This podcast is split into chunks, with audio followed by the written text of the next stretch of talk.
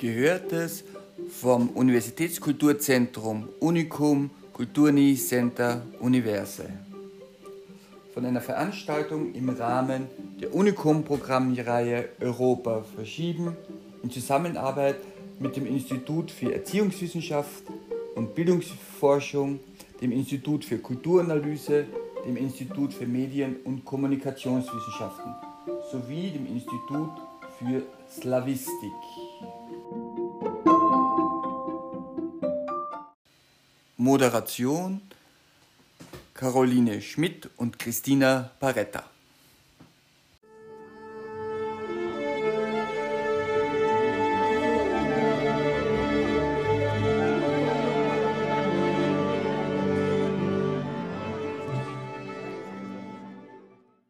Also herzlich willkommen zur Podiumsdiskussion zum Thema Europa bewegen, Europa verschieben. Einige von uns haben heute bereits intensiv gearbeitet einiges an Inputs gesammelt. Wir freuen uns sehr, dass jetzt weitere Inputs von weiteren Seiten kommen werden. Ja, und wir haben äh, uns, äh, wir freuen uns, dass das Podium sehr vielfältig zusammengestellt ist. Also die Idee ist ja auch, dass wir verschiedene Akteurinnen hier zusammenbringen aus Wissenschaft, Gesellschaft, ähm, verschiedenen sozialen und kulturellen Bereichen und auch aus verschiedenen Disziplinen. Und wir bedanken uns schon mal herzlich bei allen, die aktiv im Podium auch teilnehmen.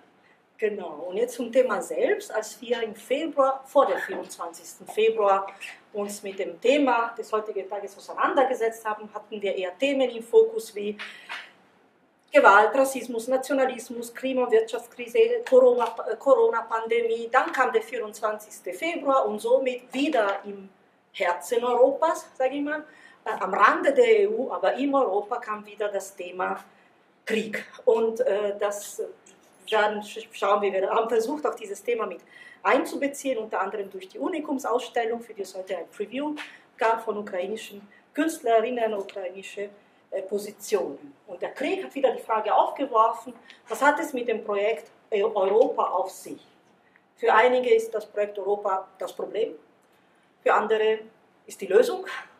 Wir freuen uns auch an Inputs rund um diese Frage. Europa scheint hier und da innerhalb Europas an Wirkmacht zu verlieren. Interessanterweise, jetzt ab dem 24. Februar, zeigt sich wieder von, diese Wirkmacht von außen, dieses doch Europa sein wollen, zumindest in einigen Diskursen. Und die Frage, was machen wir dann? Wir freuen uns auf einen Austausch auch darüber und über das Thema, das Projekt Europa und die europäische Idee ja, was machen wir? Ne? Also das ist eine Einladung, dass wir gemeinsam, also jetzt im Podium, aber auch ähm, später, und wir haben ja schon begonnen, auch in den verschiedenen Workshops, dass wir auf eine Suche gehen. Also was heißt eigentlich Europa für uns? Was meinen wir eigentlich? Ich, wahrscheinlich haben wir alle jetzt auch schon ähm, diskutieren dürfen und können.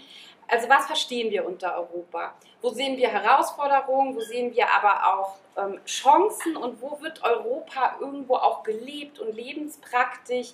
Und wir haben uns gestern schön ausgetauscht dazu, mhm. auch so ein bisschen, ja, wie beginnen wir dieses Podium? Und ein Punkt, den wir dann besprochen haben, war, dass Europa eben nicht nur woanders ist, irgendwie in Brüssel, nicht nur in schon bestehenden Institutionen irgendwie verhandelt und definiert wird, sondern eben auch da entsteht, wo wir zusammenkommen, zum Beispiel heute zusammen in diesem Podium auch sitzen dürfen und Europa sich auch entwickeln kann. Also dieser Blick nach vorne, das ähm, freuen wir uns hier im Podium hoffentlich gemeinsam tun zu dürfen.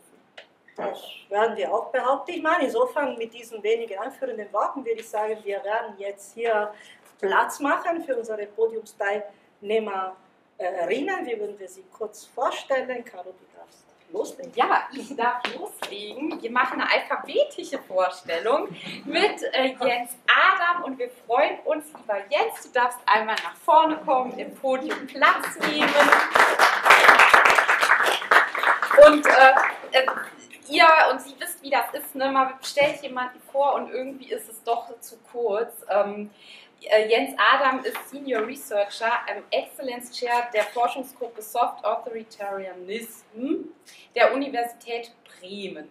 Ähm, deine Forschungsinteressen umfassen aktuelle Kämpfe um Demokratie, Nationalismus und Public Policy, Schnittstellen von Humanitarismus und politischer Gewalt, europäische Grenzregimeforschung, kritische Europäisierungsforschung.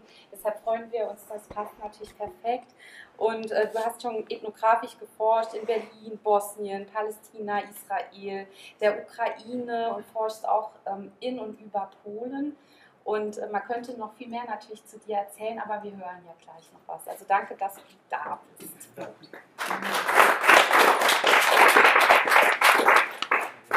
Ja, als nächsten freue ich mich, Johannes Daffinger äh, vorzustellen. Einige von euch von Ihnen kennen ihn bereits. Äh, Johannes Daffinger studierte, bitte schon, Johannes, genau ist die Zahl, dass du auf das Podium steigen kannst.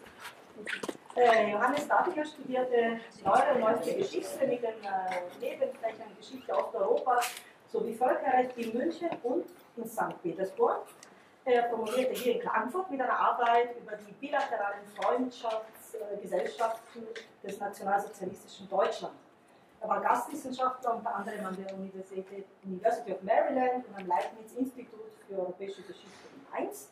Derzeit ist er Postdoc-Assistent am Fachbereich Geschichte, Abteilung Zeitgeschichte der Universität Salzburg, Klammer auf, leider, im Sinne nicht mehr bei uns, aber dennoch sind wir sehr froh, dass du wieder da bist. In deinem, in deinem Habilitationsprojekt äh, befasst du dich, äh, Johannes, mit Unterstützernetzwerken des südafrikanischen Apartheid-Regimes in Deutschland und in Österreich.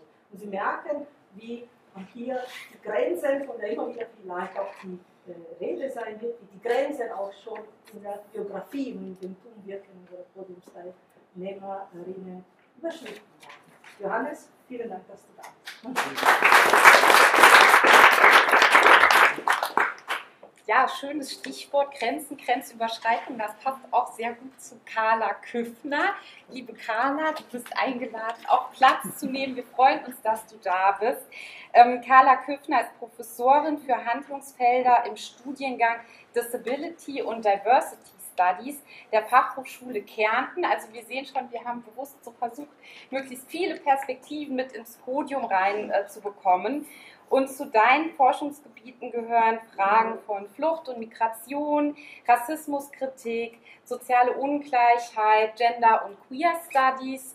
Und über dein wissenschaftliches Engagement hinaus bist du auch eingeladen als Sprecherin der Plattform Migration in Kärnten, also die ähm, die es vielleicht noch nicht kennen, du sagst bestimmt auch noch was, es ist ein zivilgesellschaftlicher Zusammenschluss rund um Villach, Klagenfurt, weitere Ortschaften, die sich mit Migrationsthemen auseinandersetzen. Und ähm, dein Anliegen und das Anliegen der Plattform ist ja eine postmigrantische Perspektive einzunehmen, eben Migrationsforschung als Gesellschaftsforschung auch zu betreiben. Und ein thematischer Schwerpunkt dabei sind Fragen von solidarischer Stadt und solidarischer Region.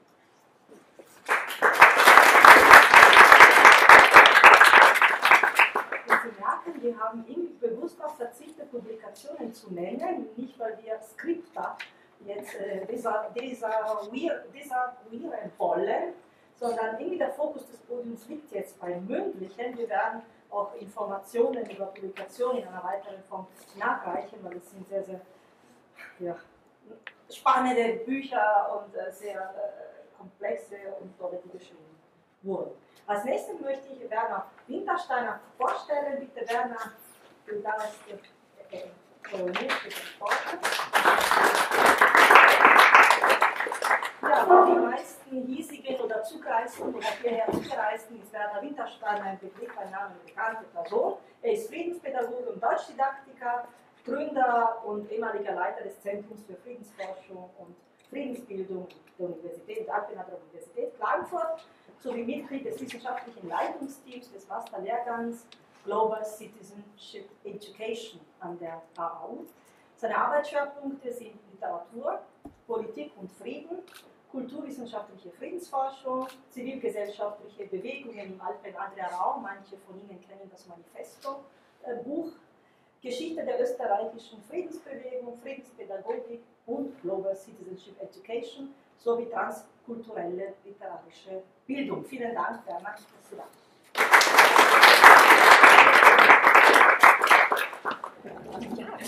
Ja, wir freuen uns, dass wir mit einer kleinen Fragerunde starten, damit, äh, Christina hat es gesagt, wir hätten natürlich viel mehr noch sagen können, Publikationen und so weiter, damit irgendwie alle sich untereinander ein bisschen besser kennenlernen, ähm, haben wir euch allen eine Frage geschickt und freuen uns, wenn ihr diese Frage aus eurer Sicht heraus beantwortet, einfach eure eigene Relevanz da auch setzt.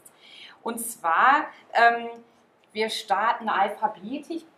Ähm, lieber Jens, ähm, was uns interessiert ist, was das Besondere an Europa auch aus deiner spezifischen Perspektive heraus ist, vor dem Hintergrund deiner Forschung. Wir haben gehört, du hast also ja an vielen Orten der Welt schon geforscht und damit geht diese Frage, werfe ich dir sie einmal zu. Wir sind gespannt, was du sagst. Okay, ähm, in der Frage, die ihr geschickt habt, hattet ihr auch nochmal nach so einem disziplinären Hintergrund gefragt und da würde ich vielleicht kurz mit anfangen. Ich bin Kultur- und Sozialanthropologe und betreibe als solcher oder versuche zu betreiben kritische Europäisierungsforschung. Und unser Zugang zu Europa ähm, würde ich, glaube ich, gerne in drei Punkten kurz beschreiben. Das ist einerseits erstens, dass wir Europa nicht als einen Kulturraum betrachten, dass wir Europa nicht als die EU betrachten, dass wir Europa nicht als, ähm, ähm, nicht als ähm, irgendwie ein urwüchsiges Projekt betrachten, das aus sich heraus ähm, gewachsen ist bis in die Gegenwart, äh, irgendwie aus, also als ein abgeschlossenes, nach außen abgeschlossenes Projekt, sondern vielmehr als eine offene, wandelbare Formation. Und wie diese offene, wandelbare Formation in die Welt kommt und sich verändert, das wäre sozusagen ein Untersuchungsgegenstand. Und ähm, es gibt äh, ein schönes, äh, schönes Zitat, wie ich finde, von dem Ulrich Beck, dem deutschen Soziologen, äh, der mal gesagt hat, dass ähm, Europa, ähm, also sagen wir Europa wie in einem Spiegelkabinett seine Formen und seine seinen Antlitz, Antlitz äh, verändert, je nachdem, wo man steht und aus welcher Perspektive man es betrachtet. Und so ungefähr äh, würde ich mich Europa äh, annähern. Und wie wir dann das machen würden, wäre, indem wir nicht Europa untersuchen, sondern Europäisierung untersuchen. Also sozusagen einen prozessualen Ansatz. Ähm, also wie wird dieses Europa hergestellt? In welchen Prozessen wird dieses Europa hergestellt? Und diese Vorstellung von Europäisierung hat etwas, ähm, die können an sehr unterschiedlichen Momenten beginnen, in sehr unterschiedlichen Kontexten beginnen. Also die beginnen nicht zwingend in Brüssel beispielsweise, sondern die können an Grenzen beginnen, die können in Initiativen beginnen, die können in Städten beginnen und sie sind ergebnisoffen. Also sagen wir, es ist nicht so, dass es einen, einen, ähm, ein vorgefertigtes Skript gibt, nachdem sich Europäisierung ähm, ähm, ereignet, und was wir dann als Anthropologinnen und Anthropologen machen würden, wäre, in konkrete Praxisfelder zu gehen äh, und zu schauen, wo solche Europäisierungsprozesse, Europäisierungsprozesse äh, im Alltag stattfinden. Und da könnte ich vielleicht in der zweiten Runde mehr von erzählen. Ich würde noch gerne einen letzten Punkt machen, weil wir nämlich, ähm, und das ist jetzt nochmal explizit von ähm, so einer Berliner Truppe, ähm, weil ich lange in Berlin gearbeitet habe, und da gab es dieses Labor kritische Europäisierungsforschung, wir haben ein Buch herausgegeben, Europa dezentrieren. Und da war der wichtige Aspekt, Europa als ein globales Problem zu betrachten. Also Europa nicht irgendwie als eine interne Geschichte, sondern als ein globales Problem. Und das kann man verschieden sich vorstellen, äh, indem man sich sagt, Europa äh, ist im Kolonialismus zu dem geworden, was es ist. Europa ist Produkt und Produzent globaler Beziehungen, globaler Verflechtungen. Und wir können dieses Europa nur verstehen, wenn wir es aus seinen globalen Verflechtungen betrachten. Also das wären vielleicht erstmal drei Punkte, ähm, die meinen Zugang ausmachen. Ja, danke schön. Danke erstmal Jens. Äh, als nächsten, genau, Johannes Darfinger, der du äh, alphabetisch der Wahl. Danach, danach seid ihr frei. Aber mal vorgehen. Bitte, Johannes, auch um deinen Input zu dieser Frage, das Besondere zur Erinnerung, das Besondere aus, aus, Europa, aus der jeweiligen Perspektive heraus, unserer Podiumsteilnehmerinnen. Ja. ja, vielen Dank, liebe Grit, vielen Dank, Caro, äh, für die sehr freundliche Einführung und auch danke für die Einladung. Ich bin äh, sehr gerne wieder, in, wieder mal in Klagenfurt. Wie wenn wir uns jetzt abgesprochen hätten, hätte ich mit dem letzten Punkt, äh, den äh, Jens gerade gemacht hat, begonnen. Auch in der Geschichtswissenschaft, also ich bin ja Zeithistoriker, ist es natürlich so, dass wir jetzt, ne, wenn wir auf die Frage schauen, was ist das Besondere an Europa, erstmal äh, äh, uns darauf verständigt haben seit längerer Zeit, dass wir eigentlich Europa gerade als nichts Besonderes analysieren wollen, sondern eben äh, eingebettet in globale Verflechtungen. Ähm, ich denke, für die Geschichtswissenschaft war der Sammelband von ähm, äh, Sebastian Konrad und ähm, Shalini Vanjaria ähm, jenseits des Eurozentrismus, ähm, von Deria spricht man sie wahrscheinlich? Äh, Shalini Randeria. Randeria, genau. Äh, äh, besonders äh, zentral, da ist auch der Beitrag von Dipesh Chakrabarti drin, Europa provinzialisieren. Also das wäre sozusagen mal die erste Antwort aus, aus, aus der Perspektive der Wissenschaft. Äh, genau, jetzt als Historiker, wenn ich es analysiere, würde ich natürlich hinzufügen, immer wieder haben äh, viele Menschen Europa als etwas Besonderes angesehen. Ich glaube, besonders äh, wichtig war, ähm, die Einschätzung, dass Europa der Ort der Zivilisation sei. Daraus leitet sich dann ja letztlich ähm, ja, äh, die, die, Rechtfertigung oder eine wichtige Rechtfertigung für das Projekt des Kolonialismus ab, also die Mission Civilisatrice, die diese Zivilisation aus Europa über die Welt äh, bringen möchte. Es gibt äh, ganz viele andere Varianten auch. Ich selber habe relativ viel zu Europakonzepten gearbeitet, die in so einem also die im rechtsextremen Milieu äh, äh, entstanden und zirkuliert sind. Also ich speziell jetzt auch über die Zeit des Nationalsozialismus.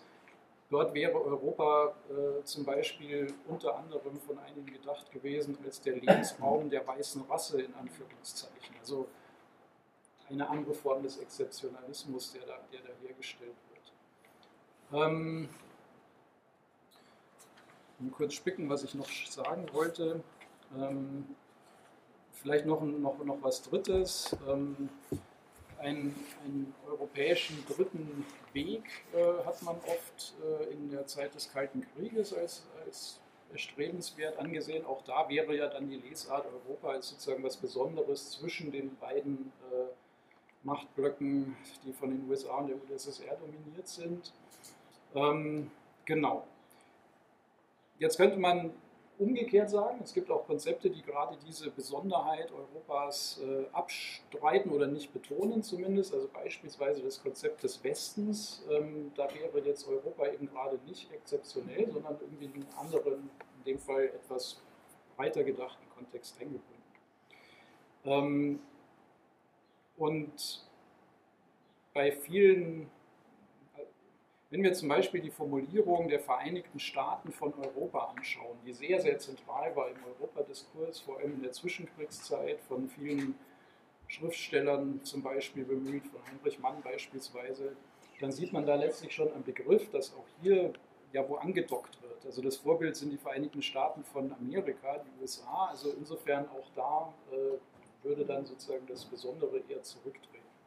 Ich würde gerne, also weil ich die Frage ja schon auch beantworten will, also sozusagen, ähm, gibt es was Besonderes? Ähm, ich würde sagen, eine Sache ist tatsächlich äh, zumindest bisher äh, äh außergewöhnlich oder äh, einmalig, äh, und zwar ähm, die Übertragung von äh, Souveränität von nationalen Parlamenten auf ein supranationales Parlament, das auch tatsächlich direkt gewählt wird von Bürgerinnen und Bürgern eines eines supranationalen Gebildes.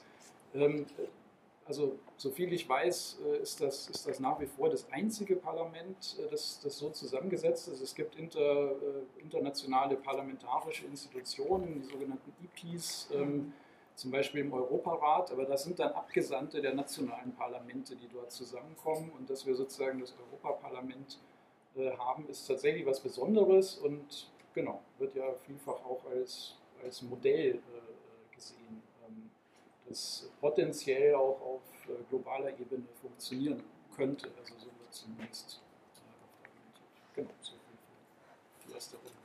Ja, danke dir, Johannes, auch für dieses Zusammenspiel von Konstruktion Dekonstruktion. Also wir freuen uns auch, wenn die Fragen auseinandergenommen werden. Ne? Ähm, und damit äh, darf ich übergeben an dich, liebe Carla. Ähm, wie ist deine Sicht Europa aus deiner disziplinären, spezifischen Perspektive heraus?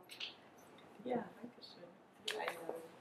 Es passt gut, dass ich jetzt an dich anschließe als Historiker, weil das erste Mal, dass ich mich erinnern kann, so ein Konzept der EU nahegebracht zu bekommen zu haben. Also ich beziehe mich jetzt auf die EU, Europa ist mehr als die EU. Das war im Geschichtsunterricht und ich hatte einen sehr motivierten Geschichtslehrer, der eben als Historiker uns das Friedensprojekt nahegelegt und uns immer wieder auch vor Augen geführt hat, wenn man jetzt ähm, vor der Perspektive des Zweiten Weltkriegs schaut, dass die EU massiv viel geschafft hat, was undenkbar war. Ja? Also sie hat es geschafft, dass der Krieg nicht wieder ausgebrochen ist in der EU. Wir haben es geschafft, dass Menschen an einen Tisch gekommen sind und sich miteinander ausgetauscht haben. Und als ich dann angefangen habe zu studieren, Sozialwissenschaften und eben mit dem Fokus auf Flucht und Migration, da war ich wie so ein bisschen ähm, vor den Kopf gestoßen und habe gesehen, es ist eigentlich ja wesentlich facettenreicher wenn man es aus einer multidisziplinären Perspektive anschaut, wenn man eben postkoloniale Aspekte, so wie du sie jetzt auch genannt hast, mit einbezieht, dann ist es eben nicht nur ein Friedensprojekt, sondern dann ist es eben wesentlich mehr. Und aus dieser Perspektive von Flucht und Migration ist es dann fast, oder ist es grotesk, wenn der ähm, Friedensnobelpreis an die EU verliehen wird. Also da gibt es irgendwie ganz verschiedene Zugänge.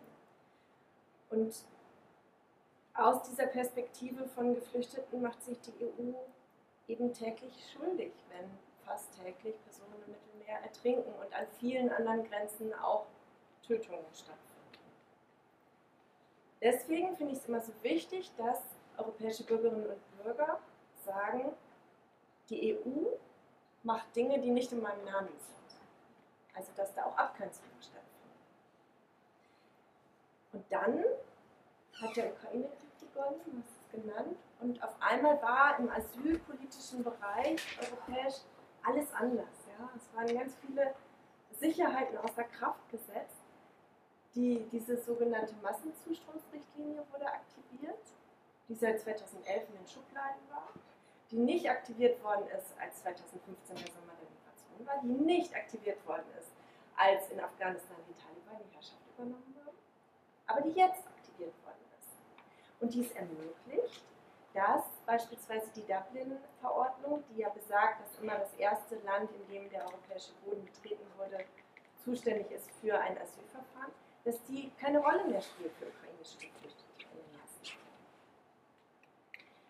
Es passiert also das, was lange unter dem Hashtag Bewegungsfreiheit auch gefordert worden ist. Auf einmal können ein bestimmter Personenkreis zumindest kann herkommen, kann sich den Wohnort aussuchen, hat Zugang nach einer Beschäftigungsbewilligung zur Arbeit, kann sogar das Bundesland aussuchen in einem Nationalstaat, kann Bildungseinrichtungen besuchen.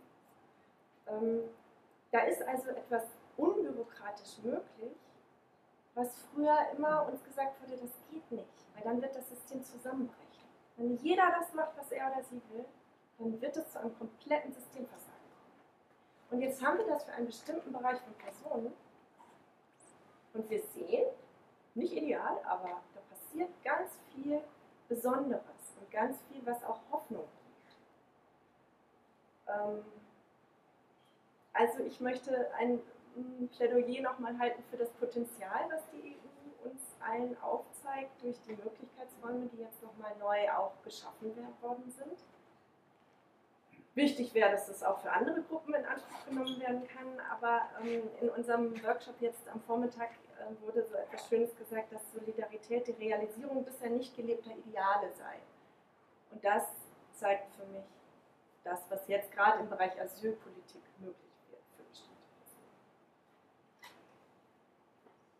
Ja, danke, danke Carla für diese, für diese Perspektive, die oft äh, ausgeblendet wird. Wir, wir setzen erstmal fort, sozusagen kommentarlos. Sie sehen, vielen Dank, was an Themen und Perspektiven schon zusammengetragen werden. Werner, bitte magst du uns deinen Input geben zum Thema das Besondere an Europa, von deinem Wirken aus, von deiner Disziplin, von deiner Multidisziplin. Das kann ja einfach in Disziplin herausgehen. Bitte. Ja, mir scheint das Besondere an Europa ist, dass es sich als jener Kontinent versteht, der sich ständig über seine Besonderheit definieren möchte und als das Besondere der Welt definieren möchte. Äh, das ist ja mit der postkolonialen Kritik auch schon angedeutet worden. So eine Art Selbstverständnis, die Erfinder der Zivilisation, der Menschenrechte, die erste Reihe fußfrei im Welttheater sitzen und im Allgemeinen desinteressiert zuschauen können. Das ist im Augenblick nicht mehr möglich. Das hat sich geändert. Aber dieses äh, Gefühl, sozusagen an der Spitze zu stehen, zivilisatorisch, hat sich meiner nach nicht so geändert. Daher bin ich auch etwas skeptischer in Bezug auf diese Flüchtlingsfrage, ob das nicht auch eine sehr, sagen wir, spezialisierte Art ist, äh, bestimmte Leute als äh, aufnahmewürdig zu betrachten, während die anderen weiterhin nicht aufnahmewürdig sind. Ja. Jetzt hat natürlich inzwischen die postkoloniale Kritik, also sind einige genannt worden, ich möchte jetzt speziell natürlich auch die südamerikanische Kritik, Annibal Quijano zum Beispiel erwähnen, die sehr schön nachgewiesen haben, dass Europa das, was es heute ist, eine Art Co-Konstruktion der europäischen Anstrengungen und derer, die von Europa unterworfen wurden, mit ihm kooperiert haben, obwohl sie in einer äh, Abhängigkeitsverhältnis waren und also unheimlich viel beigetragen haben zu dem, was Europa geworden ist. Das kann man in sehr vielen Dingen äh, durchdiskutieren. Äh, selbst die europäische Aufklärung scheint, wenn man David Graeber äh, folgen möchte, äh, zu einem guten Teil auch dem kritischen Blick äh, indigener nordamerikanischer Intellektueller geschuldet zu sein, die sich Europa angeschaut haben und gesagt haben, na, aber so super seid ihr nicht, also im 17., 18. Jahrhundert schon zum Beispiel. Ja. Und auch, äh, weil genannt worden ist, sozusagen eine Kritik an rechten Positionen zu Europa. Ja. Äh, ich glaube, die Kritik muss an den linken Positionen zu Europa ansetzen. Äh, einer der sozusagen Stammväter der Europa-Idee äh, und der Friedensidee wird immer Victor Hugo genannt, der bei dem Friedenskongress, ich glaube es war 1849, äh, eine ganz berühmte Ansprache gehalten hat, die immer wieder zitiert wird, wie Europa sozusagen als Friedensprojekt zu denken ist. Und da hat er auch so schöne Sätze drinnen, dass er sagt, äh, wir sollten aufhören, gegeneinander zu kämpfen und unsere einzige Mission wäre jetzt, äh, den Rest der Welt zu kolonisieren. Und statt dass wir die Zivilisation bei uns zerstören, sollten wir den anderen die Zivilisation bringen. Also es ist ein relativ klares Programm des Kolonialismus, das er in anderen Reden äh, noch viel deutlicher geäußert hat als in dieser Rede zum Beispiel. Das, wenn man das jetzt hernimmt, und wenn man bedenkt, dass auch das europäische Friedensprojekt, Europäische Union oder wie es halt vorher geheißen hat, EWG und so weiter, von äh, mehreren Kolonialstaaten gegründet worden sind, äh, ist, äh, die auch während der Gründung und danach äh, Kolonialkriege geführt haben, ja, dann sieht man schon, äh, es ist wirklich komplex, wie du sagst, und äh, nicht so einseitig festzulegen. das ist die eine Seite.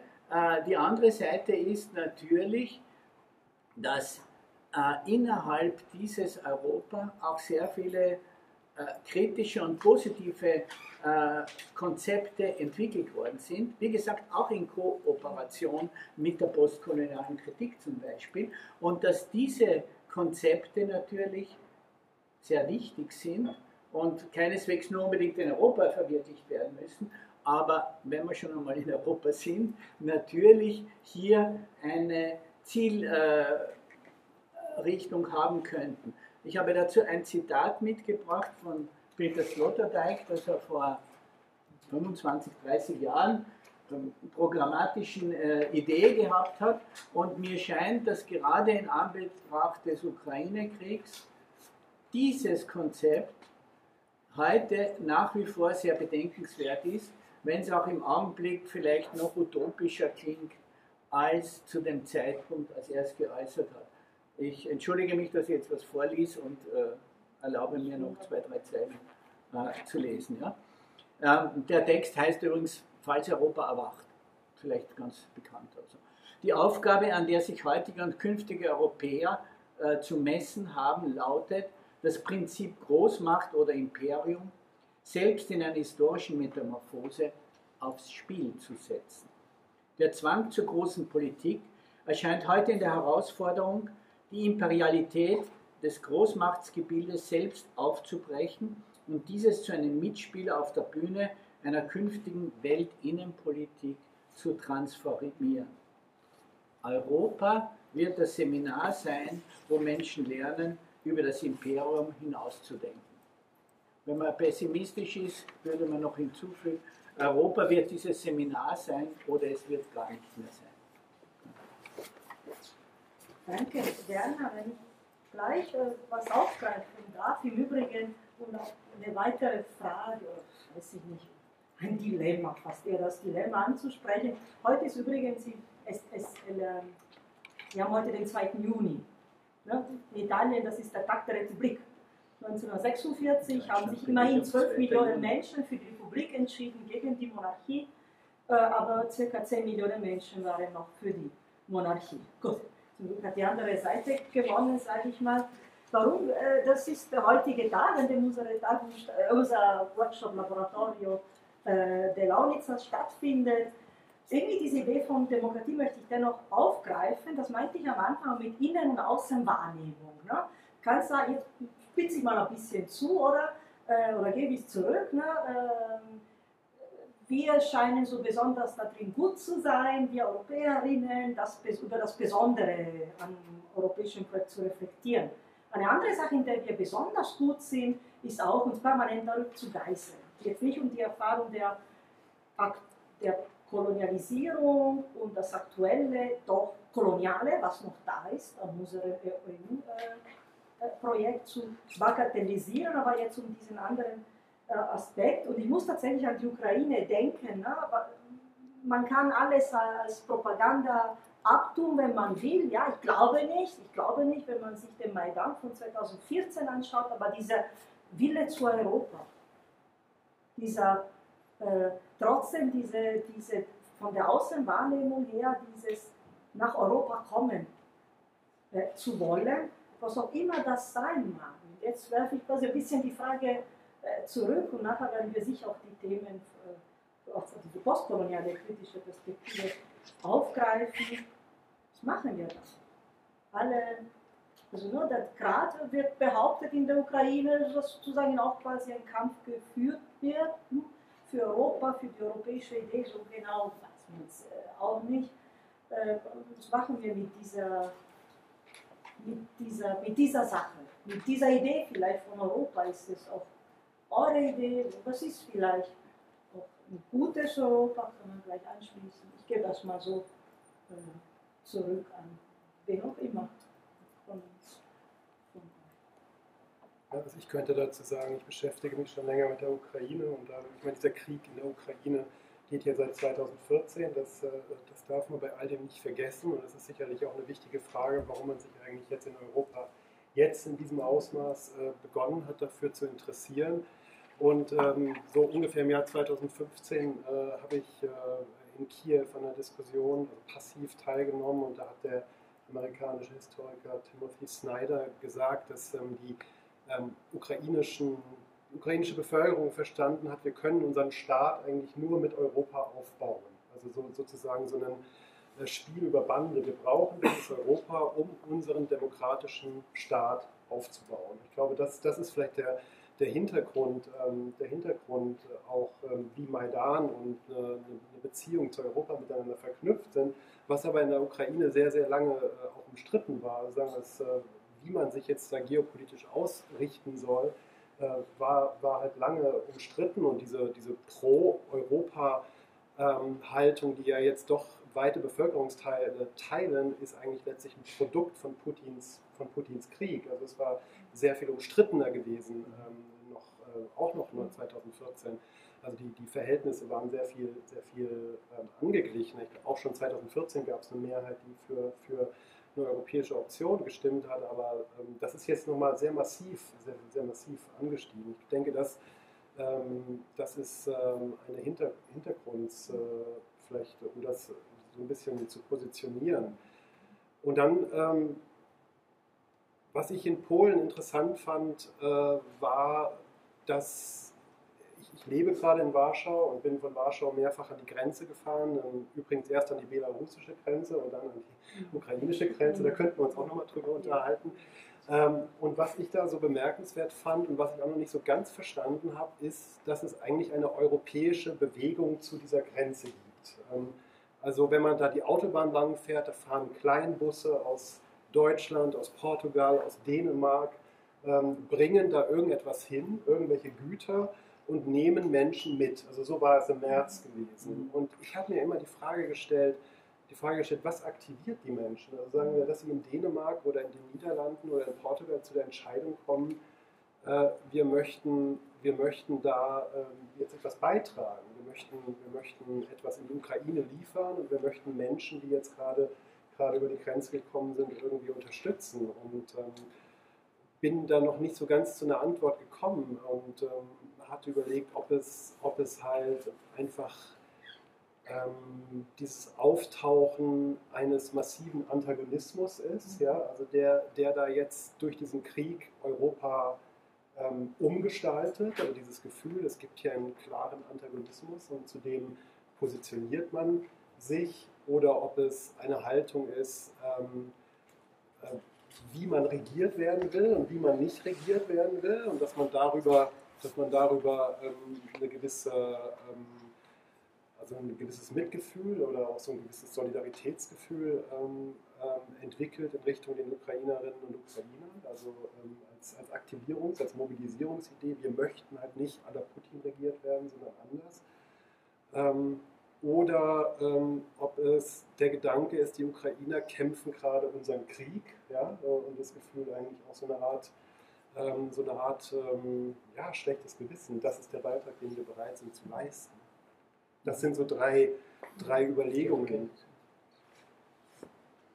Darf ich gleich eine vierte anführen, die vielleicht nicht dieselbe Bedeutung hat, aber nicht unerwähnt bleiben sollte? Ähm, ein guter Teil dessen, was man heute Ukraine nennt, war zum Beispiel Österreich-Ungarn.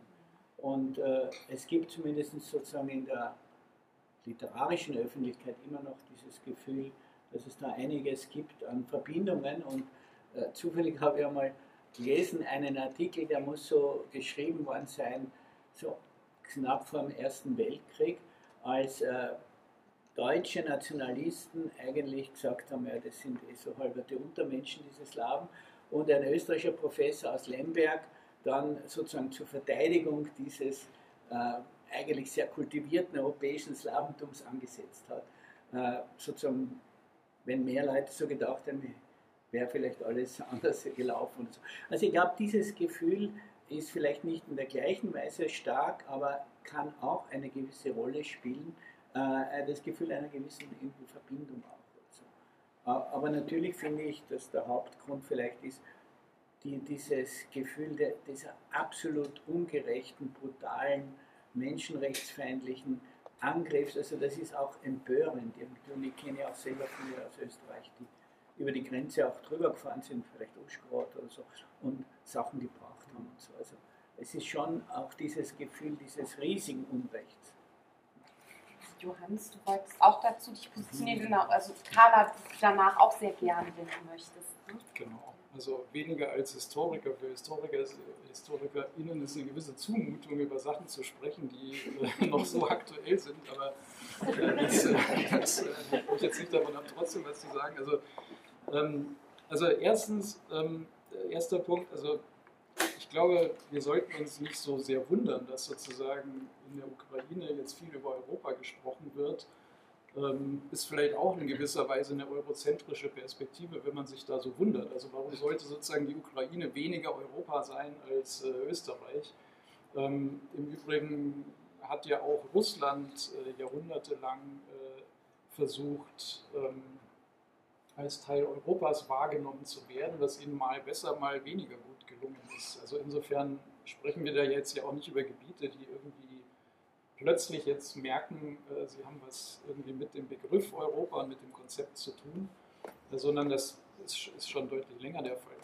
Ähm, warum, also was jetzt sozusagen damit gemeint ist, wenn dort jetzt von Europa gesprochen wird und, und, und auch die Lesart äh, vorgebracht wird, dass man da Europa verteidigt, das kommt, also ich würde jetzt aus der heutigen Perspektive ne, vorläufige Schlüsse sagen, das kommt drauf an, das wissen wir wahrscheinlich nicht bei den einzelnen Leuten. Ich,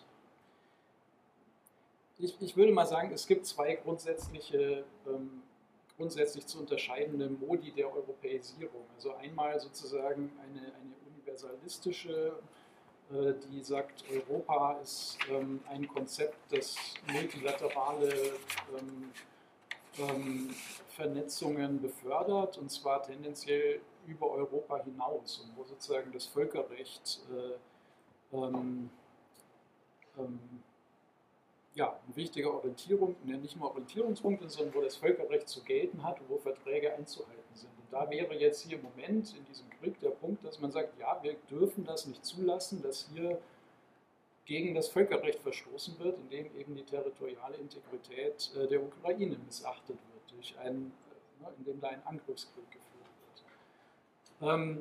Zweite Komponente, also äh, Europäisierung hatte aber immer auch was, ich würde mal sagen, protektionistisches. Also dass man sozusagen sagt, wir arbeiten in Europa mehr zusammen, um uns umso besser abgrenzen zu können von, äh, von, von dem, was dann eben nicht zu Europa gehört.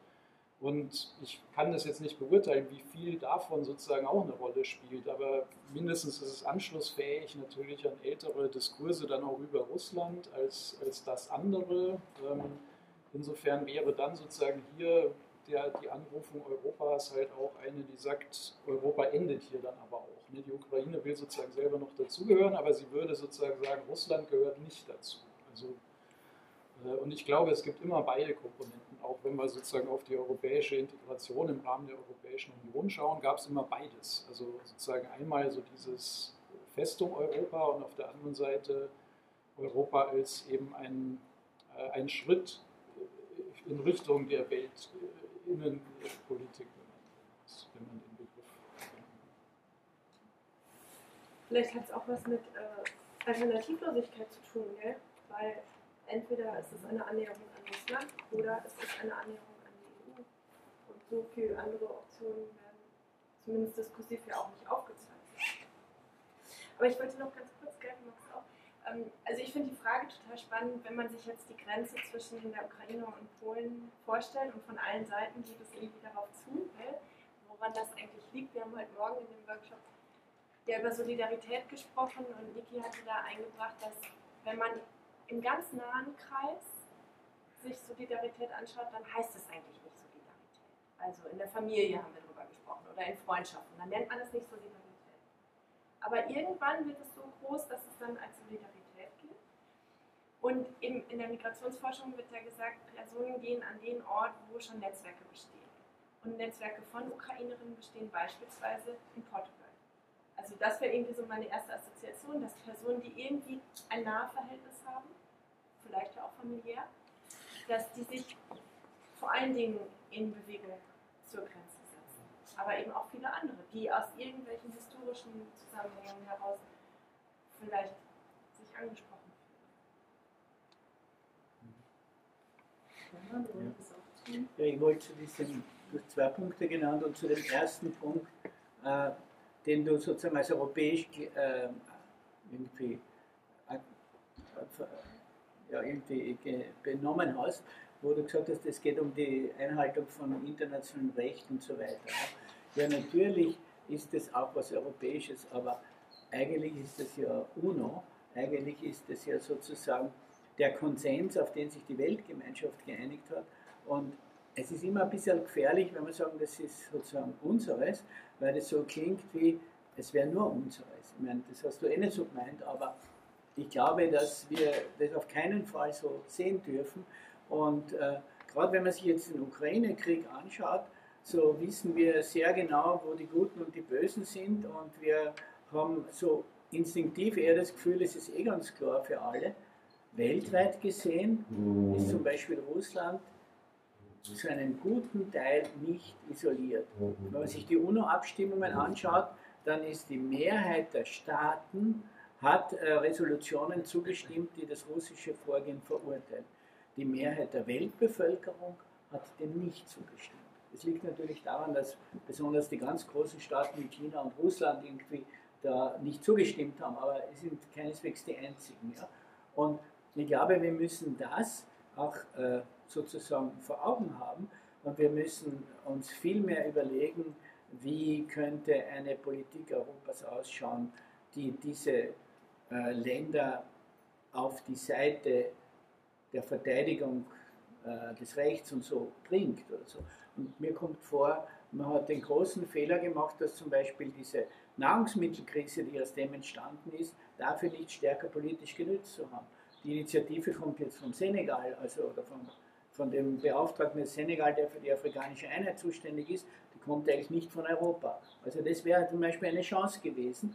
Und das ist eine Richtung, wie, die dem entspricht, was ich mit diesem äh, Sloterdijk-Zitat sagen wollte, dass eigentlich schon längst die Aufgabe ansteht, auch wenn es heute mir vielleicht das weniger glaubt als vor dem 24. Februar, aber es steht irgendwie die Aufgabe an, in einer Welt, die sich immer mehr globalisiert, sodass der Begriff Weltinnenpolitik einen gewissen Sinn macht und auch eine gewisse Norm aufstellt, nämlich zivilisiertes Vorgehen innerhalb der Weltinnenpolitik. Wie kann dann eine quasi Machtpolitik ausschauen, die nicht imperialistisch ist? Wie kann eine solche Politik ausschauen, die durchaus Widerstand gegen Unrecht ausdrückt, aber nicht gleichzeitig äh, sozusagen diese Rechtsmittel nutzt zum eigenen Vorteil, äh, wie es ja die ganze Zeit geschieht. Äh, Im Namen der Menschenrechte den eigenen Vorteil sichern und so weiter. Das geschieht die ganze Zeit. Und ein Teil dieser äh, Gewaltkonstellation, von der, dessen Resultat jetzt der Krieg ist, ohne dass ich jetzt sagen will, es ist ein automatisches Resultat, ist natürlich die Schuld Russlands an dem Ganzen. Ja. Aber ein Teil dieser Konstellation ist auch dieses äh, nicht äh, friedensmäßige Verhalten Europas selber, das so stolz ist auf seinen innenpolitischen Frieden, aber außenpolitisch das nie durchdekliniert hat, meiner Meinung nach. Und das ist daher ein ungelöstes Problem. Und wenn man schon über die Besonderheit Europas reden möchte, könnte man sagen, die Besonderheit ist, dass man eigentlich die Chance hätte, in die Richtung zu arbeiten. Ja? Tun wir es. Vielleicht daran schließt eine weitere Frage von uns an, die wir uns gestellt haben, was wir einfach äh, gerne wissen würden, wie ihr das seht. Also die Frage ist ja, wir haben jetzt auch disziplinäre Perspektiven angesprochen, dahinter stehen auch verschiedene professionelle Perspektiven und die Frage, was eigentlich unsere Aufgabe auch in der Wissenschaft ist, wie wir uns als Universität verstehen, vor dem Hintergrund Lösungen suchen, intervenieren, ja, nein, wie, mit welcher Begründung. Da würde uns total interessieren, wie ihr das einschätzt, weil das ja auch so eine gewisse Form von Suchbewegung, manchmal auch Ratlosigkeit vielleicht auch in der Forschung eine Rolle produziert. Ja, ich äh, beginne gerne, weil ich hier ja auch mit zwei Hüten sitze. Einmal mit dem akademischen Hut und einmal mit dem äh, aus der Zivilgesellschaft, also als ähm, ja auch Aktivistin. Ich finde es total schön, das zusammenzudenken. So wie es Michel Foucault beispielsweise gemacht hat, so wie es ähm, auch andere Intellektuelle machen. Also beides zu vereinen. Rauszugehen, es ist ja auch in der Third Mission verankert und äh, Gutes zu tun. Naja, also rauszugehen und in die Gesellschaft hineinzuwirken. Das darf ja nicht in den Hochschulen verbleiben. Es reicht nicht, wenn hier über Dinge theoretisch nachgedacht wird in, in illustren Kreisen, sondern es geht immer auch darum, aus meiner Sicht sich zu konfrontieren mit dem, was an anderen Orten passiert. Und deshalb finde ich es so schön und bewundere diese Menschen, die eben beides vereinen können, sowohl das akademische Wissen als auch das ähm, Praxiswissen miteinander in Einklang zu bringen. Und Pierre Bourdieu hat das ja auch gefordert, indem er gesagt hat, Intellektuelle haben eben diese Aufgabe, ähm, sich zu überlegen, wie sie in die Gesellschaft hineinwirken können. Und es ist falsch zu denken, dass dann der akademische Gehalt irgendwie geringer wird oder weniger wert, sondern genau darin liegt auch das akademische Potenzial. Das gefällt mir total gut. Und wir haben auch im, im Workshop heute Morgen darüber gesprochen, dass es natürlich Zeit braucht, um sich in gesellschaftliche Verhältnisse einzumischen, um kritisieren und verändern zu können. Und die Hochschule kann aus meiner Sicht ein Raum sein, um diese Zeit auch zur Verfügung zu stellen. Ja, also um Räume zu schaffen, dass Personen, die in Hochschulkontexten aktiv sind, eben auch in der Praxis sich einbringen und da Dinge vorantreiben. Vielleicht ganz kurz als Ergänzung, danke liebe Carla, weil das so ein Bezug ist zu dem Workshop, da haben wir tatsächlich diskutiert, also weil ja oft so ist, dass Zeit für Engagement irgendwie fehlt in ähm, vielen wahrscheinlich, viele kennen das wahrscheinlich, man möchte sich gerne engagieren und die Arbeitszeit dehnt sich enorm aus. Und da war eben ein Diskussionspunkt, äh, Teil von bezahlter Arbeitszeit ähm, freizustellen ähm, für Engagement und es nicht als so getrennte Bereiche zu sehen, sondern Überlegungen äh, für Einbettungen quasi äh, von Engagementformen in, ins berufliche Tun zu finden. Danke, aber das war nur kurz als Erläuterung. Also ich würde vielleicht gerne beitragen, dass ich ungemein beeindruckt bin von den ähm, Initiativen ukrainischer Wissenschaftlerinnen und Wissenschaftler mit diesem Krieg umzugehen. Und ich würde da von zweien kurz erzählen.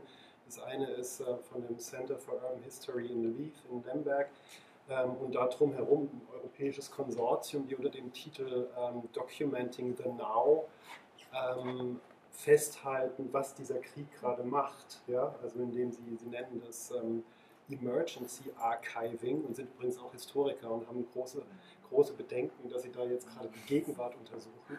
Aber das tun sie, das tun sie, das tun sie, indem sie halt Interviews führen und äh, in diesen Interviews fragen, was hat der Krieg mit eurem Leben gemacht? Ja, und ich finde das ungemein wichtig und auch die Frage, was können wir gerade tun, dass man tatsächlich ähm, die Effekte dieses Krieges ähm, festhält, ja, dass man diese Effekte dieses Krieges in all seiner Vielfalt und in all seinen ähm, Ausformungen in individuelle Leben, in soziomaterielle Umwelten und so weiter und so fort, dass man das dokumentiert, was dieser Krieg macht. Und eine zweite Initiative, und, und jetzt mit dem, mit dem Anschluss, und wir können uns halt überlegen, ob wir da eine Möglichkeit sehen, uns, uns da anzudocken und damit zu, mitzumachen. Und eine zweite Initiative ist ähm, gebaut um, um eine Architekturschule in Kharkiv, die, die angefangen haben, über die Postkriegsstadt nachzudenken. Und ich finde das wahnsinnig beeindruckend. Ja, sagen wir in dem Moment, in dem Städte zerstört werden, dass man darüber nachdenkt und auch internationale Netzwerke baut mit Leuten, die in Beirut über ähnliche Fragen nachgedacht haben und so weiter und so in, in ehemaligen Jugoslawien, dass man darüber nachdenkt, wie wollen wir eigentlich nach diesem Krieg ähm, äh, umgehen äh, mit, also mit unseren Städten, wie wollen wir dann eigentlich in Städten leben. Und ähm, diese, um nochmal zum ersten Beispiel zurückzukommen, es haben mir die Kollegen erzählt, dass sie halt äh, in Lviv, das ja nicht so in, mitten im, im Kriegsgeschehen ist, dass sie dort halt dann bei einem Bombenangriff in den Keller mussten und dann da gesessen haben und sich gedacht haben, wir müssen das dokumentieren. Und ich find, finde das so ein, ähm, wahnsinnig beeindruckend, diese Schnelligkeit, ne, sich darauf einzustellen und, und, und, zu sagen, diese Gegenwart, die muss dokumentiert und festgehalten werden. Ich finde ähm, es durchaus jetzt ein Auftrag, sich zu überlegen, wie man, wie man solche Dinge unterstützen kann, wie man da mit, mitmachen kann. Mhm. Ja, äh, ich muss gestehen, äh, ich hatte schon immer ein Faible für alte Männer. Äh, das fällt jetzt nicht mehr so auf, weil ich selber schon äh, dazugehöre, aber es waren immer so meine Vorbilder, Leute, die wirklich also schon ein äh, hohes Alter haben und einer davon ist der heuer verstorbene Herbert Kellman. Herbert Kellman, ein Wiener Jude, der als Kind schon vertrieben wurde und dann in den USA Harvard-Professor für Sozialpsychologie wurde und äh, aufgrund seiner Erfahrungen, ist ja ein Teil der Familie im Holocaust umgekommen, gesagt hat, er möchte eigentlich sein ganzes Leben für den Frieden arbeiten und deswegen studiere ich Sozialpsychologie. Er hat sich verstanden immer als Scholar Practitioner das war für ihn sozusagen der Begriff für den Wissenschaftler. Also immer beides zugleich. Und er hat äh, äh, Methoden der, des Umgangs mit Konflikten auf vor allem einer Trakturebene entwickelt, also mit, Entscheidungs also mit Leuten, die den Entscheidungsträgern nahestehen, aber nicht selber sind. Und hat dabei zum Beispiel besonders im Nahen Osten, Israel, Palästina vor den Oslo-Verträgen gearbeitet und hat sicher dazu beigetragen, dass das zustande gekommen ist. Wir wissen eh, das ist nichts Dauerhaftes geworden. Also. Aber diese Haltung als Scholar Practitioner äh, die er natürlich vielleicht auch leicht erleben konnte, weil in der damaligen Zeit äh, relativ viele Fonds in den USA waren, die ihm ermöglicht haben, sozusagen von seiner Uni wegzugehen und dann dort zu arbeiten, ein paar Monate wieder und so. Und das auch immer wieder unterstützt worden ist von seiner Universität. Äh, und das ist für mich eigentlich das Ideal. Und ich habe erlebt in der Zeit, in der ich hier tätig war, seit den 80er Jahren bis äh, in die 2016 oder so, dass diese Idee, dass die Universität einen gesellschaftlichen Auftrag hat, mehr und mehr, ich will nicht sagen vergessen wurde, sondern zurückgedrängt wurde, ja, äh, weil andere Prioritäten in den Vordergrund gedrängt wurden und dass man dann am Schluss, wie man das Schlamassel bemerkt hat, von der Third Mission angefangen hat zu reden, was in mir ein völlig sinnloser Begriff ist, weil das ja die First Mission eigentlich ist. Wozu zahlt man denn diese Leute? Wenn, äh, das ist ja nicht eher Spielwiese, obwohl wir sie natürlich so empfinden, aber äh, es ist trotzdem nicht dazu da. Ja? Also eigentlich denke ich mir, ja, äh, hat sich das sehr negativ entwickelt und ich hoffe, dass ich jetzt nicht mehr so nah dran bin, dass ich noch nicht so bemerkt habe, dass es jetzt eh wieder in die gute Richtung geht. Und das will ich auch gerne glauben. Es wäre nur gut, wenn es jemand auch versichern könnte. Vielleicht bevor ich an Johannes weitergebe, das Hause möchte es ja, ist es auch nicht schön, wie irgendwo eine gewisse Realität, die Realität des Realen, doch auch gewisse seltsame Ziele wieder einholt. Ich meine, das, worauf du anspielst, ist das Thema Indikatoren, Rankings, Peer, whatever, ne? also die, genau diese Richtung, dieses Weg von der die, diese Tendenz auf ministerieller Ebene, auf Leitungsebene, ist es aber nicht schön, wie es dennoch, ja, wie das offenbar, ich will nicht sagen, dass es zu bröckeln beginnt, aber im mhm. Stein gemeißelt ist es, ist es auch nicht. Ich kann es dir nicht versprechen, aber wir tun, was wir können. Ne? Johannes. Ja, ich schaffe es jetzt nicht sozusagen direkt äh, äh da anzugriffen, sondern springe so ein bisschen. Also ich glaube, die Rolle der Wissenschaft ist tatsächlich nicht Antworten zu geben oder jetzt zum Beispiel irgendwie zu sagen, so das ist der Weg für die europäische Einigung in Zukunft. Eher im Gegenteil. Also ich glaube, die Wissenschaft hat eigentlich eher mal das, die Aufgabe, ich glaube, du hast es so ähnlich eh schon ausgedrückt, eigentlich zu verunsichern oder halt äh, darauf aufmerksam zu machen, dass es verschiedene äh, Optionen und verschiedene Wege gibt.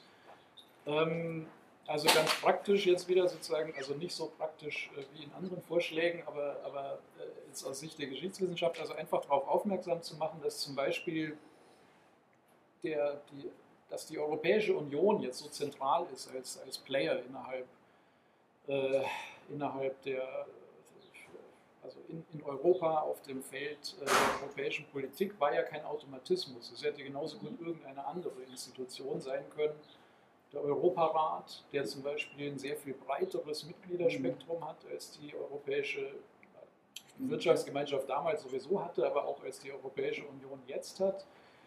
Die Vereinten Nationen hatten eine, ähm, äh, nannte die sich, Economic Commission äh, of Europe. Ähm, es gab die OEC, später OECD, also sozusagen alles Institutionen, die theoretisch auch diese zentrale Rolle hätten spielen können langfristig. Es ist aber die Europäische Union geworden und dafür gibt es dann Gründe, die man im Nachhinein ja auch äh, analysieren kann. Also da stehen Entscheidungen dahinter von, von Akteurinnen und Akteuren. Und ich finde, darauf hinzuweisen, ist eigentlich, ist eigentlich fast die wichtigste Aufgabe, dass wir sozusagen sagen, es gibt immer Handlungsoptionen, es gibt immer was zu entscheiden und Europa wird in Zukunft halt so ausschauen, wie wir uns jetzt quasi entscheiden, dass wir es haben wollen. Und ich sage jetzt äh, bewusst wir, meine damit aber natürlich ein sehr heterogenes Wir. Also ne, das ist ein Prozess des, des, des Aushandelns, des Diskutierens. Ähm, genau. Und die Wissenschaft kann das sicher sozusagen kritisch begleiten ähm, und, und ähm, insofern dazu beitragen, aber dann also die Entscheidung zu treffen, ist, ist unsere Aufgabe dann als Bürgerinnen und Bürger und nicht, nicht äh, in erster Linie als Wissenschaftler. Da einen Satz ergänzen darf. Ich, was, wenn du sagst, es ist interessant, dass die Europäische Union diese Rolle übernommen hat und nicht andere internationale, es ist auch interessant, das nochmal zeitlich zu betrachten, weil nämlich im Umgang mit den Jugoslawienkriegen die Europäische Union überhaupt nicht so eine Rolle gespielt hat, sondern, sondern, sehr, äh, sondern sehr gespalten war, also vor allem Deutschland und Frankreich. Wie soll man damit umgehen? Und ich finde das auch interessant, sich deutlich zu machen, dass wir offenbar an einem anderen Punkt heute stehen. Das war ja gerade erst Maastricht.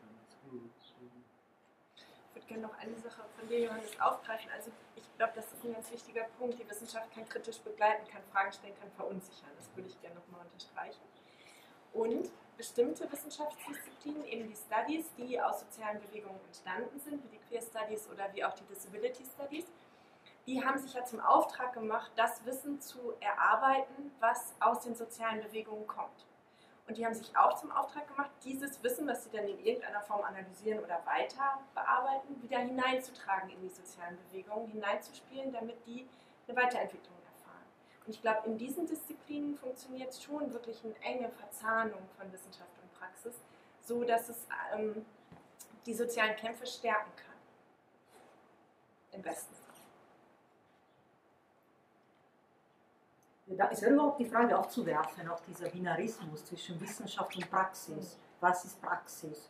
Warum ist Wissenschaft keine Praxis, wenn wir auch an unserer Universität mittlerer Größe oder 10.000 Studierende haben, die sind, wie soll ich sagen, wir lehren 1.700 angestellt, also jetzt nur um diesen Nukleus hier zu nehmen, äh, quasi ist das keine Praxis, die Arbeit mit den Studierenden, die Arbeit der Studierenden. Also nur so, auch, auch diese, ist Praxis nur zivilgesellschaftliches Engagement?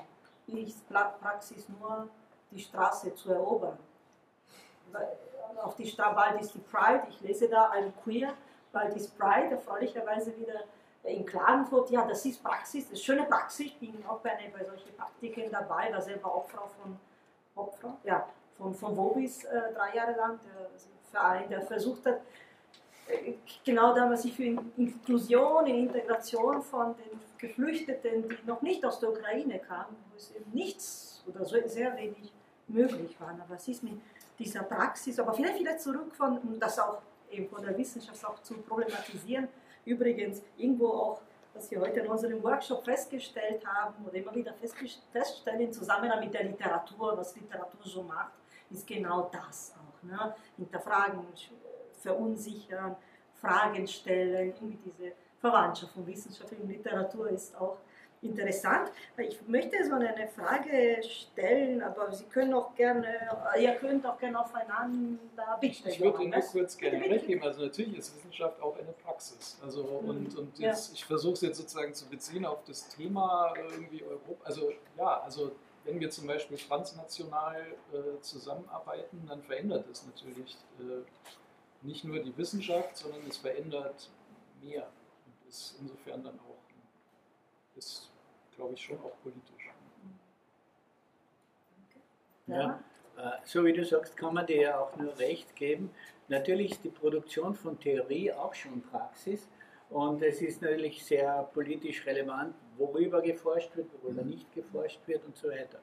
Äh, ich muss dir natürlich auch recht geben, wenn du sagst, äh, die Wissenschaft hat sehr stark die Aufgabe, Fragen zu stellen und nicht nur Antwort zu geben.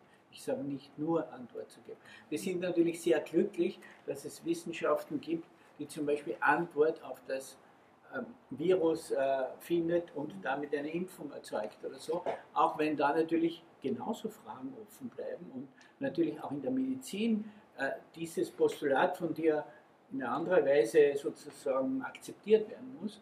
Aber umgekehrt denke ich, dass auch in unseren Sozialwissenschaften und auch in den vielleicht noch diffuseren Kulturwissenschaften, also ich komme ja auch aus der Literaturwissenschaft, äh, dass auch dort natürlich bestimmtes Wissen gesichert werden kann. Für eine Zeit lang. Dann kann es wieder in Frage gestellt werden. Ja. Äh, wenn zum Beispiel Sozialwissenschaftlerinnen durch äh, Metastudien der letzten 100 Jahren, wie soziale Aufstände funktioniert haben, zu der Feststellung kommen, dass die gewaltfreien Aktivitäten wesentlich erfolgreicher waren als die gewalttätigen, dann ist das sozusagen ein ein Hard Fact bis zu einem gewissen Grad, der natürlich durch neue Untersuchungen wieder in Frage gestellt werden kann. Aber es ist nicht unwichtig, dass solche Fakten auch festgehalten werden. Und das gilt natürlich auch sehr viel für die Geschichtswissenschaft, von der wir ja auch zehren für unsere politischen Argumentationen. Ich würde sagen, es ist noch keine Handlungsanweisung deswegen. Also keine Handlungsanweisung, aber eine Praxis. Ja. ja, natürlich. Und äh, wenn ich noch eine Aufgabe unserer Wissenschaft beitragen darf, ich denke, ich denke, dieses Europa, äh, das rekonfiguriert sich gerade äh, relativ grundlegend. Das wäre meine, meine These. Ähm, zum Beispiel, weil es diesen Antagonismus gibt, der jetzt, glaube ich, auf die nächsten Jahre äh, auch unser, unser Verständnis als Europa prägen wird. Ich glaube, ein zweiter Punkt ist, dass sich äh, unsere Vorstellung von Grenze gerade militarisiert. Also wir hatten das auch heute diskutiert in unserem Workshop, dass die Vorstellung von einer europäischen Grenze oder einer Grenze der Europäischen Union in den letzten Jahrzehnten eigentlich immer im Zusammenhang mit Migration gedacht worden ist. Ja? Und wir müssen irgendwie diese Migration regulieren, äh, abhalten, was auch immer. Und ich glaube, es passiert jetzt gerade was grundlegend Neues, dadurch, dass ein solches Bedrohungsszenario an, den, an der Außengrenze jetzt ähm, entsteht. Und ich glaube, das wird, diese, das wird diese Europäische Union auch in den nächsten Jahren prägen. Und ich möchte noch ein drittes Beispiel einfügen. Ich war kürzlich äh, auf einem Vortrag des amerikanischen Botschafters, der neu angekommen ist in Warschau. Und er hat seinen Vortrag tatsächlich begonnen äh, mit der Aussage, Polen ist die neue humanitäre Supermacht. Und das fand ich wirklich bemerkenswert. Also vor dem Hintergrund, äh, was, was halt die ganze Zeit davor an der belarussischen Grenze passiert ist. Ja, also jetzt, jetzt in Bezug auf die ukrainische Grenze, ähm, äh, im Sinne von, dass die Polen und die Polinnen halt so solidarisch und sich geöffnet haben und so weiter.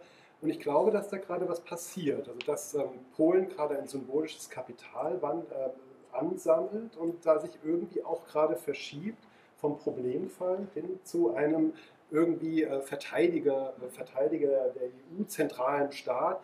Äh, und, und da muss man schon vorsichtig sein, weil es die gleiche polnische Regierung auch ist, die zum Beispiel im Dezember diese ganzen Rechtspopulisten ähm, und Rechtsnationalisten um sich herum geschart hat, um ein alternatives Europaprojekt in die Gänge zu bekommen, nämlich ein Europaprojekt, das explizit gerichtet war gegen die Vorstellung einer Föderalisierung Europas, einer Übertragung von von Rechten ähm, halt auf, auf, europäische Instanzen vom Nationalstaat und im Gegensatz dazu halt auf sehr viel stärker auf nationalstaatlicher Souveränität äh, beruht, beruhen sollte. Und wenn wir diese beiden Gedanken zusammenbringen, dass, dass Polen gerade jetzt symbolisches Kapital sammelt und, und, und wichtiger wird und gleichzeitig halt auch gewisse rechte Europakonzeptionen und Bündnisse, also die, die, die verbünden sich mit Salvini, mit Le Pen und so weiter und so fort, dass man, äh, dass man das, denke ich, als Wissenschaft im Blick haben muss. Also wie sich dieses Europa gerade rekonfiguriert, wie sich da Machtverhältnisse rekonfigurieren und an welchen Stellen man da vielleicht ähm,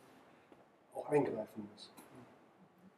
Danke. Wir sind übrigens an der Zeit zumindest, wo wir auch öffnen können, äh, falls es Fragen vom Publikum gibt, vielleicht nur emotionale, eine, eine, eine Reaktion darauf. Es wird immer wieder so ein Bezug hergestellt, auch zwischen den aktuellen Geschehnissen und den Geschehnissen rund um Jugoslawien. Und wenn ich höre, dass sich die EU neu konfiguriert, kriege ich Angst, indem sie das geschieht. Es ist ein Fakt und es ist eine Chance. Vielleicht äh, irgendwann werden wir auch Schattenseiten los oder grundlegende, inhärente Schattenseite Europas, die wir jetzt auf Bilder verdichten können, wie Mittelmeer, belarussische Grenze und andere.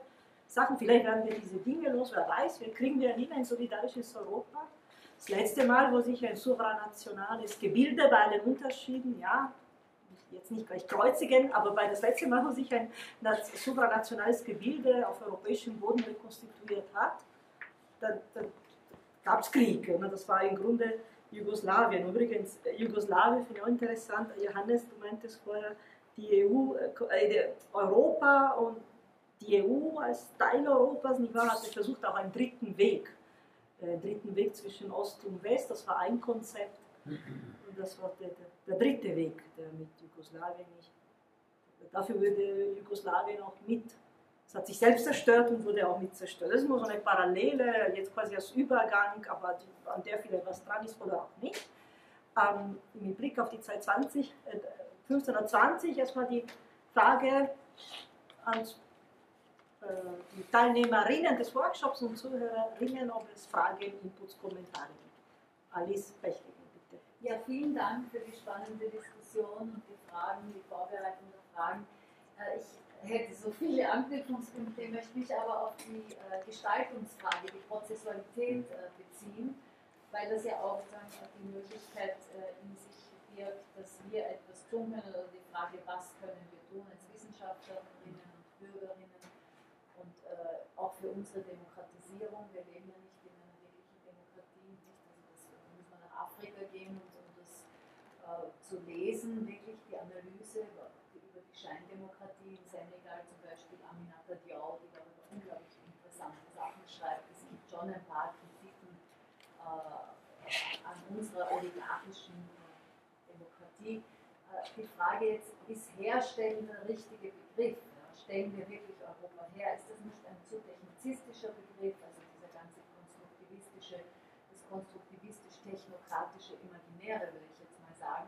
Und ist es nicht ähm, nicht auch etwas, was wir sozialpsychologisch betrachten müssen. Also ich, ich beschäftige mich viel mit dieser Spannung von Agieren und Handeln, also im unbewussten Sinn von Agieren. Äh, also vielleicht, dass wir da sozusagen diese Graubereiche auch uns genauer ansehen. Natürlich können wir die Handlungsprozesse und die Aushandlungsprozesse besser nachvollziehen. Das ist aber sozusagen schon auch eine, eine historiografisch-politologische Brille. Ne?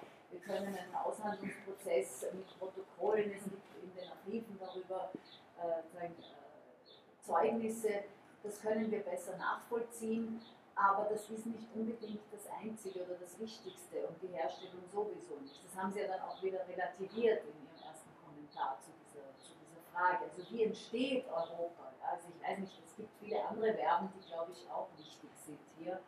Und äh, meine Frage wäre jetzt äh, vielleicht auch an beiden, also Johannes und, Sie, äh, Herr Adam, dass, äh, was, was ist jetzt nach der Diskussion auch für Sie das äh, Wichtigste ja, auf, der, auf, der, auf der Ebene, wie bringen wir sozusagen Europa in, in einer besseren Weise hervor was können wir als Wissenschaftlerinnen dafür tun?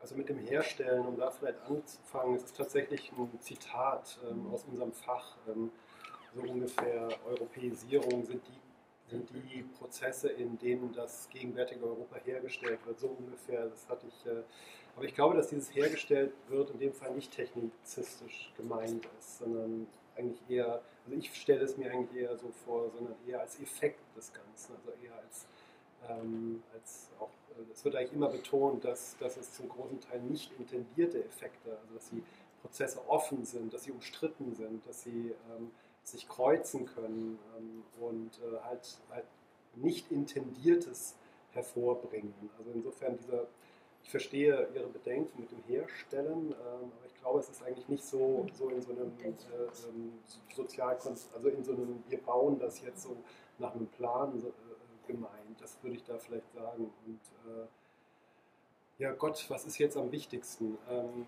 ähm, ich habe immer äh, den Eindruck, wenn wir nochmal zu der Grenze zurückkommen, da stehen natürlich auch ähm, politische Modelle zur Debatte. Ne? Also quasi, wie wollen wir eigentlich dieses Europa gestalten? Also als irgendwie eine rassistische, geschlossene Formation oder als eine kosmopolitische Demokratie, um es vielleicht mal so, ähm, so in, in, in, dieser, in dieser Bandbreite dieser Bandbreite ähm, aufzuzeigen. Und ich denke, es lohnt sich schon für eine, die zweite Option äh, zu kämpfen und äh, sagen wir, auf Basis von solchen Beobachtungen ähm, Kritik zu äußern und einzubringen und zu schauen, in welche Richtung äh, sich das gerade schließt vielleicht und äh, ähm, halt äh, diese Schließungen, also konzeptioneller politischer Art, ähm, wieder zu öffnen. So, so vielleicht, ich weiß nicht, ob das Ihre Frage beantwortet, aber, äh, beantwortet, aber denke, sich das klar zu machen, es stehen eigentlich, was ich ja oft versucht habe zu erzählen, an Basis dieser Einladung der polnischen Regierung, ähm, da die Beziehung zu den Grenzpolitiken, es stehen da unterschiedliche Europakonzepte zur, zur, zur Debatte und das sollten wir uns, glaube ich, klar machen und uns auch dazu positionieren. Ich hätte da eine ganz ähnliche Position tatsächlich. Also ich, äh, ich könnte es mir, also man kann sich sehr einfach machen und sagen, Europa gibt es ja sowieso. Also man muss es sozusagen nicht herstellen. müsste man wieder ein bisschen einschränken, weil eben, wie gesagt, man, wenn man nicht mehr drüber reden würde, dann könnte man sagen, gibt es vielleicht Europa auch nicht mehr, aber äh, es gibt dann noch irgendwas, was mal Europa genannt wurde. Also, okay, wichtig ist mir auch nur zu sagen, es gibt ganz viele verschiedene Möglichkeiten, wie äh, äh, die europäische Idee gedacht werden kann. Es gibt verschiedene Europakonzepte. Ich selber habe eben auch ganz viel über die rechten und rechtsextremen Europakonzepte gearbeitet und ähm, ich halte die auch für nicht attraktiv. Das heißt, wenn man äh, dagegen was tun will, dann muss man die analysieren, dann muss man darauf aufmerksam machen, welche Mechanismen, ähm, welche Mechanismen wirken in die eine oder in die andere Richtung. Also das, denke ich, kann auch eine Aufgabe von Wissenschaft tatsächlich sein, dass man das sozusagen an die Oberfläche bringt, über was wir wirklich verhandeln. Ähm, genau, und dann, also was am wichtigsten ist, kommt dann darauf an, was man selber möchte. Also äh, das ist dann, glaube ich, wirklich einfach diese Entscheidungsfrage, die sich jedem jeder stellt. Ja, ich finde es ganz, also diesen Punkt so wichtig, den ihr genannt habt. Gerade stehen Konzepte zur Debatte und da können wir uns einklinken. Und nicht nur als Wissenschaftlerin, sondern eben auch als Bürgerin, so wie diese kommen. Und Im Bereich jetzt von Flucht ist es ja so, es gibt eine Grenzschutzagentur, Frontex, ja, die schützt die Grenze und es wird ja immer wieder in den aktivistischen Diskussionen auch gesagt, brauchen wir Grenzschutz oder brauchen wir Schutz für Menschen? Ähm, und da hat sich ja beispielsweise ähm, Seenotrettungsprogramme haben sich gebildet, aktivistische Seenotrettungsprogramme. Das wäre eine Möglichkeit. Gleichzeitig kann man ja sagen, gehen wir doch einen Schritt weiter. Die müssen ja nicht erst im Mittelmeer äh, in Seenot geraten. Es könnte ja auch einen Flugverkehr geben, von A nach B über das Mittelmeer beispielsweise, wo Menschen äh, eine sichere Fluchtwege haben können. Und ich finde es total spannend, also diese aktivistischen Forderungen aufzugreifen und da hinzuschauen und da Schwerpunkte zu also sich einzusetzen und aktivistisch tätig zu werden. An den Punkten, wo man sagt, dieses Konzept möchte ich unterstützen, dieses Konzept von Europa. Es hieße halt vor allem, glaube ich, also Europa ist sozusagen nicht per se unterstützenswert, äh, sondern es kommt darauf an, welches Europa. Mhm. Ähm, welches wäre das? Oder gibt es Fragen, Entschuldigung? Die Frage, eine Frage, die wir ursprünglich vorgehabt hätten, so ein bisschen auch eine sehr, ja, man mag sie vielleicht banal, naiv, diffus äh, betrachten, wie man will, aber tatsächlich wäre dann die Frage, was ist äh, einfach das persönlich, privatwissenschaftlich, wie auch immer, für euch die, die europäische Idee? Jetzt sagen wir eine positiv konnotierte europäische Idee oder was wäre was wäre ein gutes Europa? Wofür müssten wir uns Aktivisten, also eine Dimension von, von Flucht und Grenze haben wir, das ist natürlich mehr aber als das. Dann haben wir kosmopolitisches Demokratie. Wir müssen jetzt auch keinen Konsens herstellen, aber vielleicht möchtet ihr dazu etwas sagen. Äh, was wäre eine, ein gutes? Bitte. Ich hätte eine Frage, die da vielleicht ganz gut dazu passt, zu, Frage. Die betrifft das Verhältnis zwischen dem Europabegriff und der Europäischen die Begriff das Verhältnis zwischen dem Europabegriff und der Europäischen Union. Also die Europäische Union, zumindest dieses EU auf dem Flyer, so ist ja sehr prominent da oben und in der ersten Reihe. Und auf der anderen Seite haben wir eingangs schon gehört, dass sozusagen Europa hier nicht synonym gedacht werden soll mit der politischen Formation der EU oder mit einem bestimmten Nichtsdestotrotz ist über die meiste Zeit der Podiumsdiskussion über ganz konkrete politische Realität gesprochen worden, die Politiken der Europäischen Union sind, die aber als äh, sozusagen ein bisschen verschwunden sind in diesem Europabegriff. Und ähm, da wäre davon ausgehend äh, wäre meine Frage, ob man nicht, äh, also ob diese begriffliche Unschärfe zwischen dem Europabegriff als, äh, als diskursive Formation, als Vehikel und der Europäischen Union als konkrete politische Realität nicht problematisch ist und ob man nicht vielleicht die Prioritäten umkehren müsste weniger über europäische Ideen sprechen als über äh, die konkrete politische Formation und dann weiterführend vielleicht die europäischen Ideen eher als Funktion einer konkreten politischen Realität begreifen müsste, die vielleicht nicht primär nur der europäischen EU-Politik entspringt, aber, aber doch irgendwie eine zentrale Rolle irgendwie in der Durchsetzung von konkreten EU-Politiken spielt. Also mir kommt vor, eigentlich haben wir das gemacht. Äh, wenn wir, ja, wenn wir auf der einen Seite von der Politik gesprochen haben, haben wir von der EU gesprochen. Und wenn wir von den Ideen gesprochen haben, haben wir also versucht zu zeigen, kommt mir vor mehrere, dass viele dieser Ideen sozusagen eine Ideologie dieser EU ist, sind und auch eine Ideologie, die über die EU hinausgeht, äh, ein europäisches Selbstverständnis, das nicht mit der historischen Rolle der EU wirklich übereinstimmt. Das scheint mir die wichtigste Feststellung zu sein. Was mir an der Diskussion, ich vermute, es geht jetzt dem Ende zu, deswegen sage ich noch das nicht. noch nicht so schlimm. Umso besser. Ah, äh, möchte noch einen Punkt einbringen, den wir nicht angesprochen haben, aber zumindest in meinem Selbstverständnis äh, stehen wir jetzt im Augenblick keineswegs nur vor europäischen Problemen, sondern wir stehen vor allem vor der ganz großen Herausforderung äh, der Zerstörung der Biosphäre durch die Menschen, die inzwischen ein Tempo angenommen hat und ein Ausmaß, dass es wirklich auch zum Fürchten ist. Und äh, bevor der Krieg in der Ukraine begonnen hat, hat es zumindest einen äh, intensiven Diskurs gegeben, was gerade auch Europa dazu tun kann. Europa ist einer der Hauptverursacher, keineswegs der einzige, äh, dieser Entwicklung auf dem Gebiet des Artensterbens, auf dem Gebiet des Klimawandels und so weiter. Und irgendwie scheint mir eine Diskussion über die Mission oder die Idee von Europa oder die Aufgabe der Europäischen Union, die das nicht mit einbezieht, irgendwie sinnlos. Also irgendwie glaube ich, äh, europäische Politik heißt ja, dass sie sich den Aufgaben stellen muss, die objektiv da sind, die man erkennen muss, worüber streiten kann, ob das die oder die sind und so. Und zweifelsohne ist dieser Umgang mit dem Krieg und mit dem, was aus dem alles wird, Stichwort Zeitenwende, ganz entscheidend. Aber deswegen wartet ja nicht die Natur und sagt jetzt, löst einmal den Krieg und wenn ihr fertig seid, komme ich wieder und klopfe an und dann schauen wir weiter. So ist es ja nicht. Ja. Gegenteil, der Krieg führt erst recht dazu, dass, dass diese Beschleunigung der Umweltzerstörung nur vorangeht.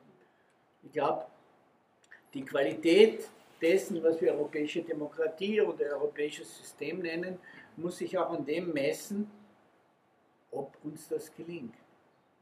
Und das ist irgendwie kein Spaß.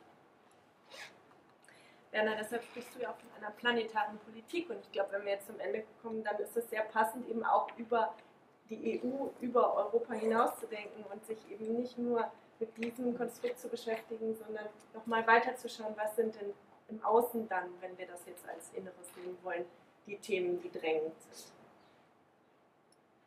Du beschreibst das ja sehr schön. Ja, nur ist es ja nicht außen. Es ist nicht nur außen, es ist ja auch innen. Eben, wenn wir es so nennen wollen. Also ist ein Konstrukt, ja.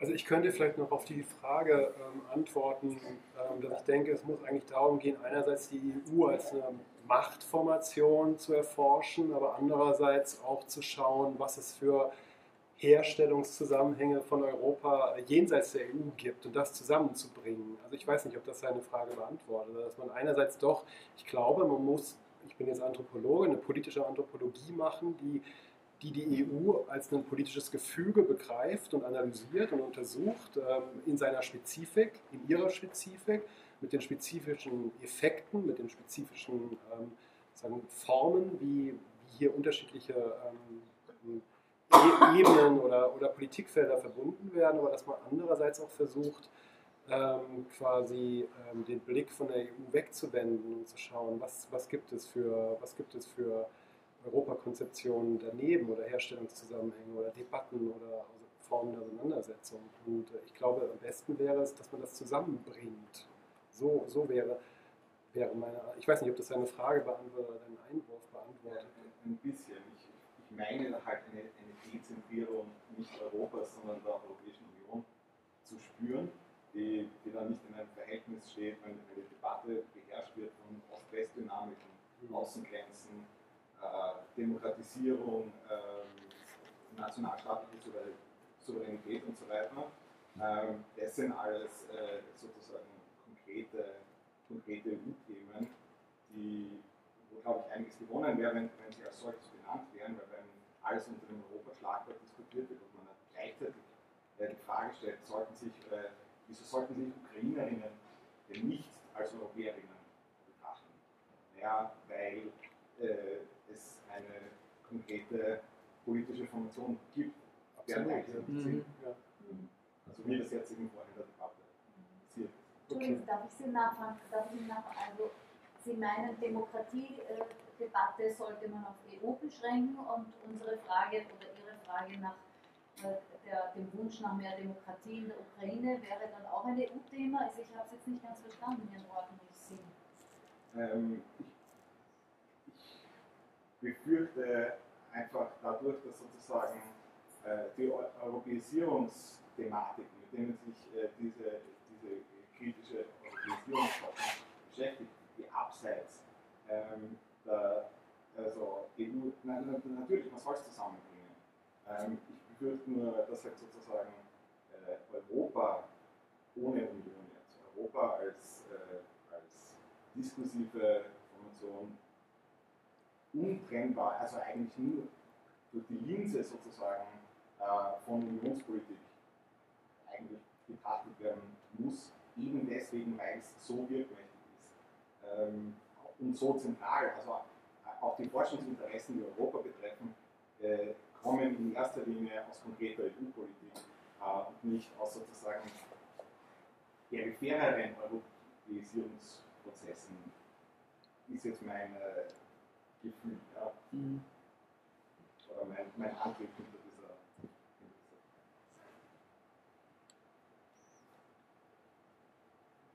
Ja, ich würde vielleicht nochmal enden wollen mit dem, womit ich begonnen habe, mit diesem äh, Ulrich Beck-Zitat, also dass dieses Europa aus unterschiedlichen Perspektiven sehr unterschiedlich aussieht. Und nehmen wir eine Stadt wie Sarajevo, und ich denke, in eine Stadt wie Sarajevo, also was wir in dieser kritischen Europäisierungsforschung auch versuchen, ist, neben dem Nationalen und dem Europäischen das Imperiale hineinzubekommen. Also sagen wir, Euro Europa zu konzipieren als einen äh, Ort, in dem sich unterschiedliche imperiale Projekte kreuzen. Und viele von denen gehen hinaus, ne? also wenn es in die Kolonialgeschichte gibt, aber es gibt auch welche, die eher von den Rändern äh, in die europäischen Zentren hineingegangen sind. Ich glaube, das kann man an der Stadt wie Sarajevo sich ganz gut vorstellen, wie sich dort unterschiedliche politische Formationen übereinander gelegt haben ähm, und eine ganz spezifische Form von Europäizität äh, geschaffen haben. Und man könnte Ähnliches in Lviv, ähm, also wo ich geforscht habe, in Lemberg zeigen, also wie sich unterschiedliche historisch unterschiedliche imperiale Formationen übereinander gelegt haben, materielle Spuren, soziale Spuren hinterlassen haben und halt ein spezifisches Gefüge hervorgebracht haben. Und dieses Europa sieht in Lviv anders aus, als es wegen mir in Berlin aussieht. Und ich denke, dass, dass, eine, dass eine kritische Europäisierungsforschung das, das einfangen sollte. Da wir vielleicht bei, bei auch das, dem, dem Thema Rand waren übrigens, vielleicht noch mal ein Blick auf hier oder, oder ein Blick auf Grenzregionen. ne? Wir haben uns anderem auch äh, gefragt, ne? also hier in unserer, unserer Universität, die viele noch Alpen-Adria-Universität nennen, so mit den Cognomen, nicht wahr? Diese Alp, wir sind hier in dieser Alpen-Adria-Region, Grenzregion und äh, wir haben uns gefragt, gibt, haben Grenzregionen Ränder? Grenzregionen sind oft Ränder, aber nicht nur, es können Grenzregionen in der Mitte sein, vom in der vermeintlichen Mitte von Gebieten. So, das muss ich alles ein bisschen problematisieren. Gibt es Potenziale, äh, eurer Meinung nach, von äh, Grenzregionen? Weil hier oft brüstet man sich ein bisschen mit dieser Sache, wir sind in einer Grenzregion, wo im Ersten, im Zweiten, in sonstigen Kriegen Grenzen verschoben wurden, Regionen, die durch Koroschka durch Zweisprachigkeit, durch erworbene Mehrsprachigkeit äh, und generell die Grenzregion durch Mehrsprachigkeit ist sie ausge zeichnen sie sich aus. Können Grenzregionen etwas beitragen zu einer, hm, jetzt, jetzt, jetzt bin ich verunsichert, was die Begrifflichkeit angeht, was können Grenzregionen woran, worauf kann geknüpft werden. In Grenzregionen kann auch etwas geknüpft werden, in Grenzregionen, um vielleicht, jetzt sage ich einfach banal, ja, ein besseres Europa oder eine bessere Slash oder bessere EU, je nachdem, was man sich jetzt gerade vorstellt oder wünscht, zu erzielen. Frage banal, bitteschön. Gibt's, äh, es muss nicht ein Fokus auf den Alpenadria-Raum, ja, man, äh, Jens, du hast auch andere, Viv ist auch so eine Art Grenz. Region und Sarajevo eigentlich auch. Sonstige Grenzregionen denken.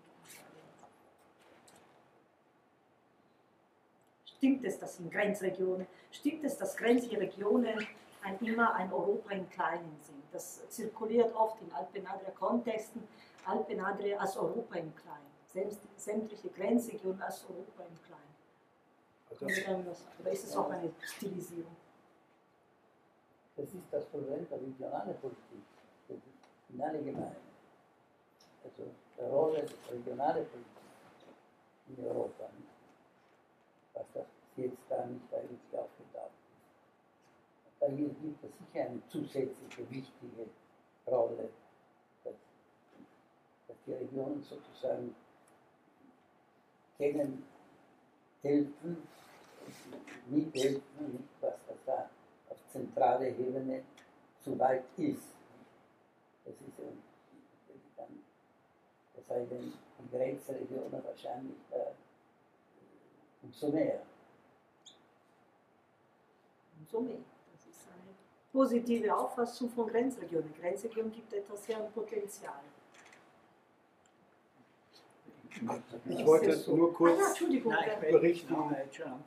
Ja, ich wollte nur berichten, was mir als erstes durch den Kopf ging, ist, dass die Bewohnerinnen und Bewohner in der belarussisch-polnischen Grenzregion gerade tendenziell verunsichert werden. Also sagen wir natürlich doch diese Militarisierung der Grenze und dass man das, glaube ich, auch im Blick haben muss. Also wie, wie Grenzziehung und auch die Abschaffung von gewissen Rechten in diesen Grenzregionen. Es wurde da eine, eine Sonderzone geschaffen, die man nicht betreten durfte, außer mit, mit, mit Sondererlaubnis. Und ähm, äh, es wurden da ja Pushbacks durchgeführt ähm, ähm, äh, am laufenden, ähm, also sagen wir, obwohl sie eigentlich nach, nach äh, europäischem, also internationalem Recht illegal sind. Aber warum ich das erzähle, ist, man kann, kann spüren, dass Bewohnerinnen verunsichert sind. Was ist, was ist denn was ist denn hier noch geltend und darf ich Migrantinnen helfen, wenn ich die, wenn ich die im Wald treffe und ähnliches. Und das war jetzt gerade meine erste Assoziation, dass man, äh, glaube ich, diese Frage, wie Grenzregionen sich so, so aufstellen, auch nochmal differenzieren müsste, dass das, dass, das, ähm, dass das in unterschiedliche Richtungen gehen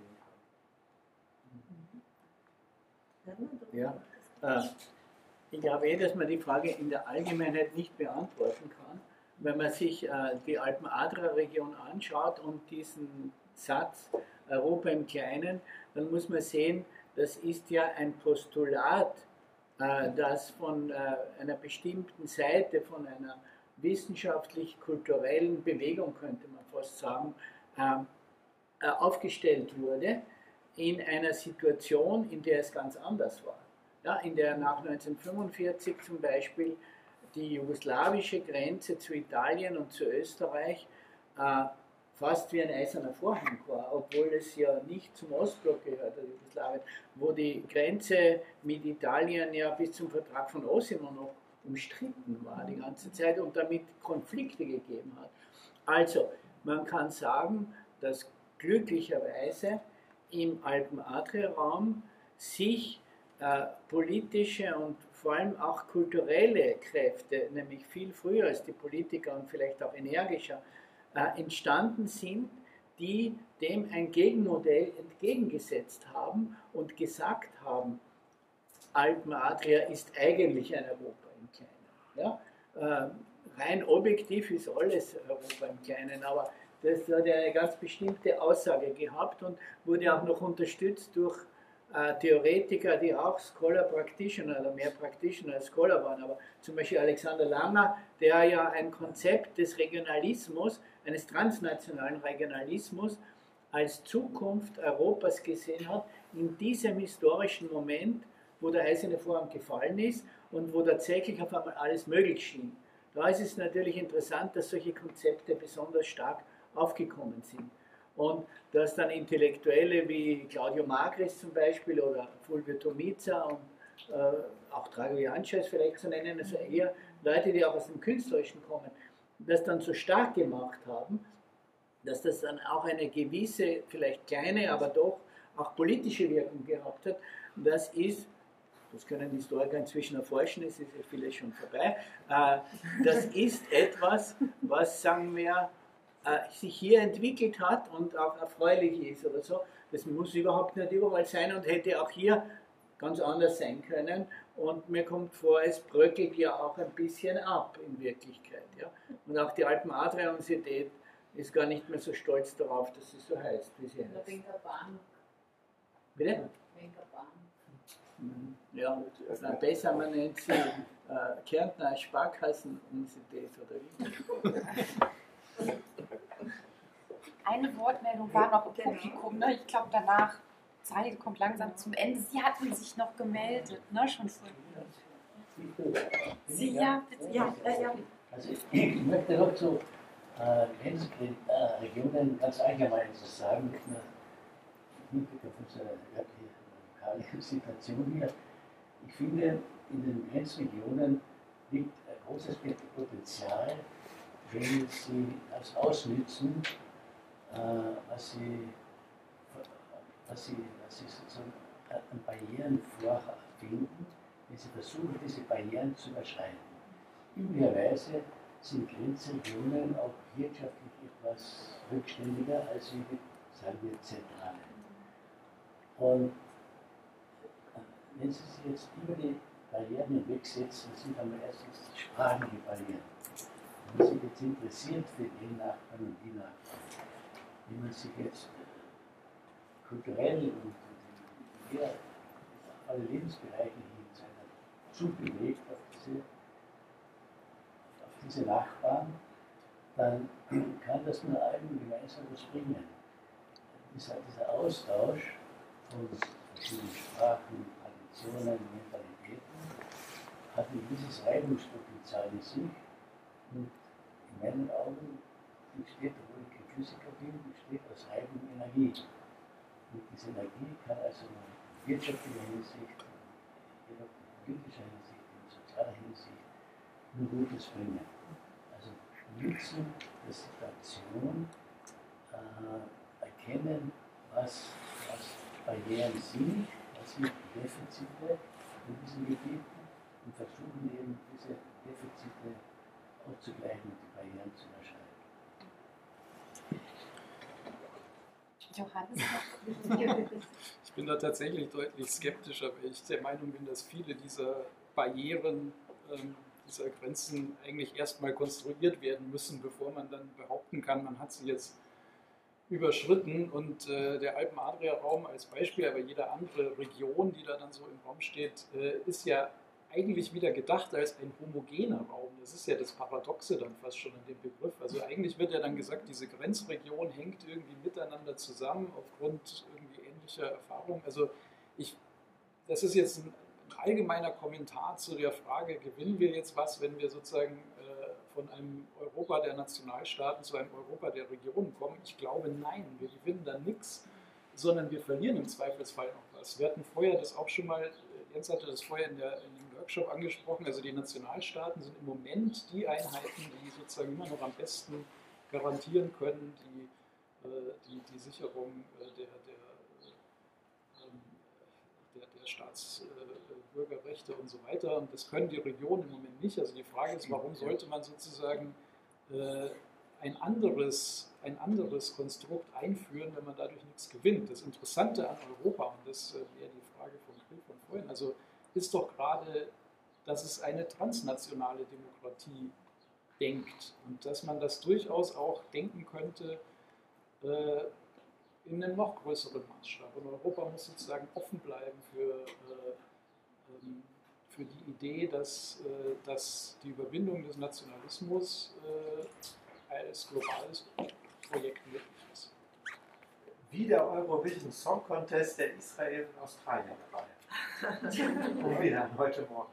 Alles ist möglich. Also mir kommt vor, das ist ein sehr guter Beginn einer neuen Diskussion.